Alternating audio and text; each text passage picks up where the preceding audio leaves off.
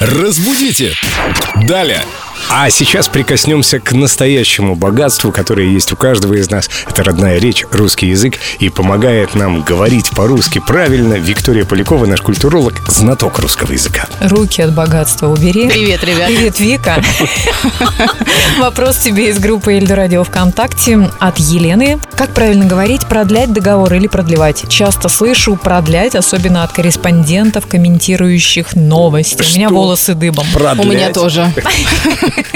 Я не знаю, откуда берутся эти корреспонденты, которые изобретают такие чудовищные слова, как продлять. Мне как-то даже неловко произносить его, если честно. Расставим сразу все точки над «и». Только продлевать. Продлять – это какое-то чудище поганое, которое откуда-то родилось. Надо его забыть и спрятать в страшный чулан. А как тебе вариант пролонгировать договор? Ну уж лучше, чем продлять. В целом, да, пролонгация, оно хотя бы понятно вот происхождение и, так сказать, отглагольное получилось слово. Но продлять забыли. Есть глагол совершенного вида «продлить». С ним проблем нет.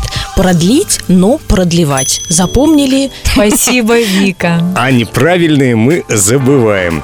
И ну что, будем продлять программу или заканчиваем? Семен. Ой, не то забыл, не то запомнил. Мы пролонгируем программу. В следующий раз в это же время. Разбудите! Далее!